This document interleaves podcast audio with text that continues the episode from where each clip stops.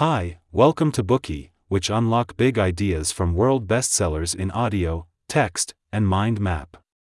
Please download Bookey at Apple Store or Google Play with more features. Get your free mind snack now.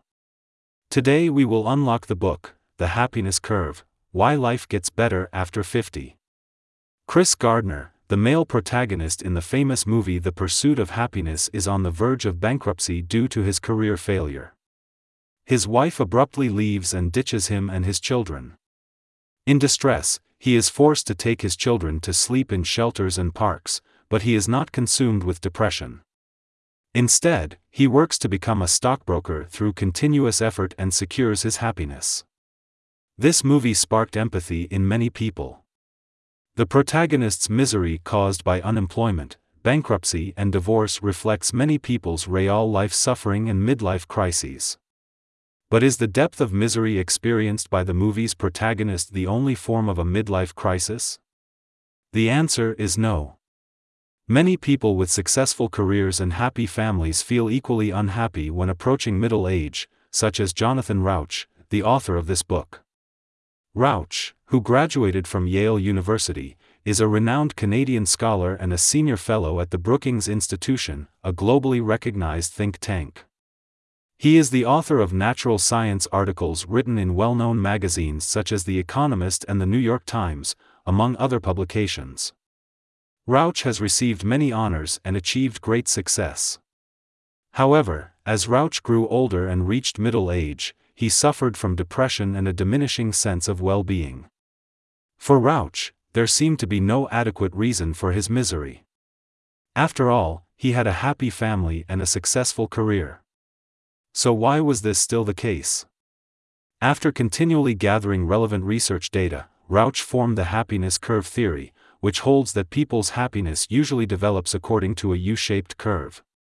Happiness becomes the strongest in youth, then gradually decreases, eventually reaching a low point in midlife, before steadily increasing to return to its peak in old age.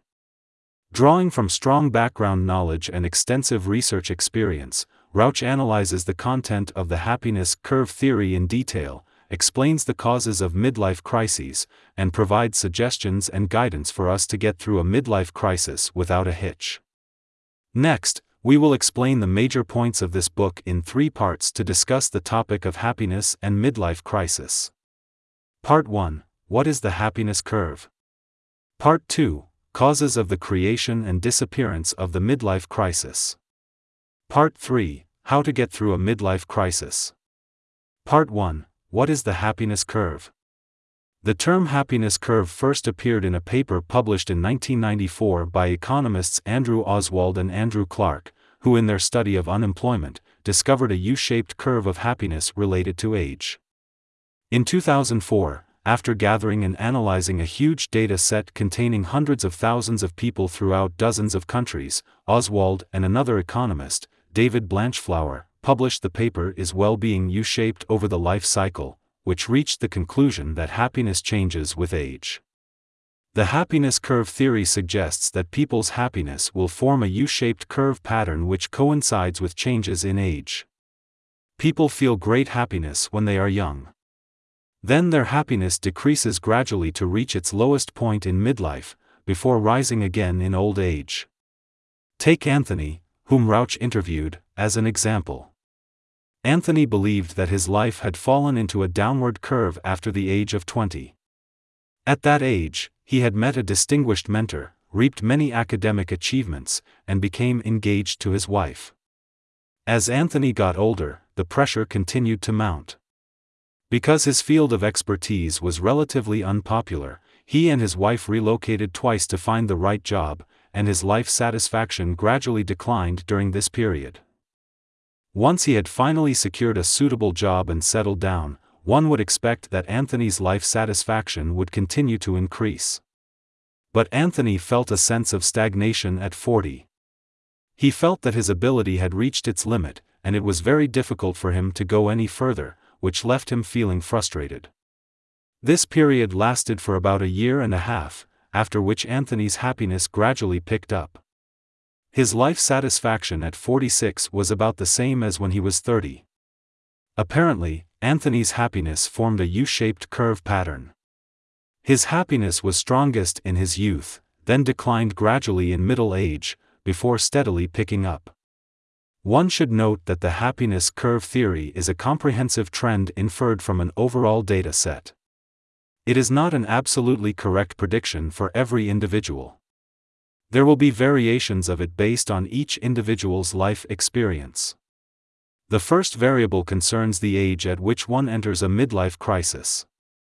As standards of living and medical care differ from region to region, the average life expectancy of residents, and hence the age of people entering a midlife crisis, also vary. Happiness economists Carol Graham and Julia Ruiz Pozuelo analyzed data on life satisfaction in 46 countries from 2005 to 2014. They found that the turning point of happiness varied from country to country. Countries with higher overall happiness levels generally had their turning points around age 47, countries with lower overall happiness levels would have their turning points around age 62. The difference could be even more pronounced in individuals, with Anthony's low point occurring in his early 40s, which is much earlier than the average estimate of 47. The second difference is the curve style.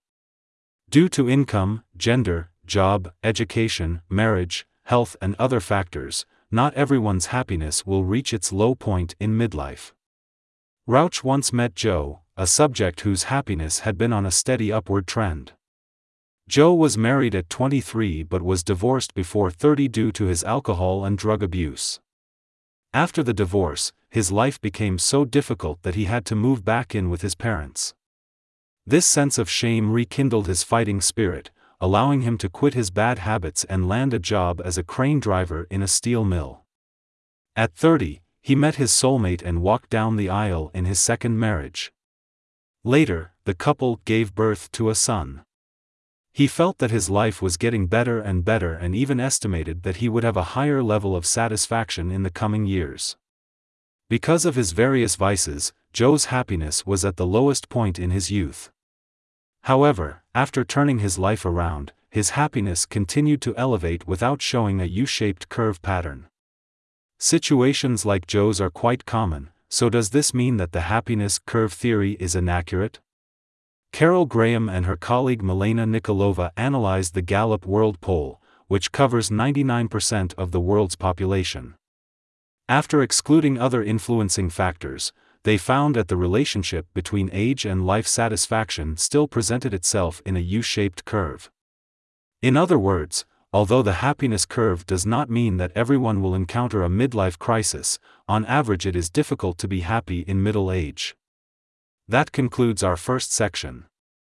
After extensive analysis, economists put forward the happiness curve theory, that is, a U shaped curve relationship between age and happiness people are happier when they are young. Then their happiness declines gradually to reach a low point in midlife, but eventually increases as they get older. However, as the level of development varies from country to country, the age at which people reach their low points can also vary. Countries with a higher level of overall happiness reach their low points earlier. At the same time, as happiness is not only affected by age, real life happiness levels do not always follow the U shaped curve pattern. Today we are just sharing limited content. To unlock more key insights of world class bestseller, please download our app.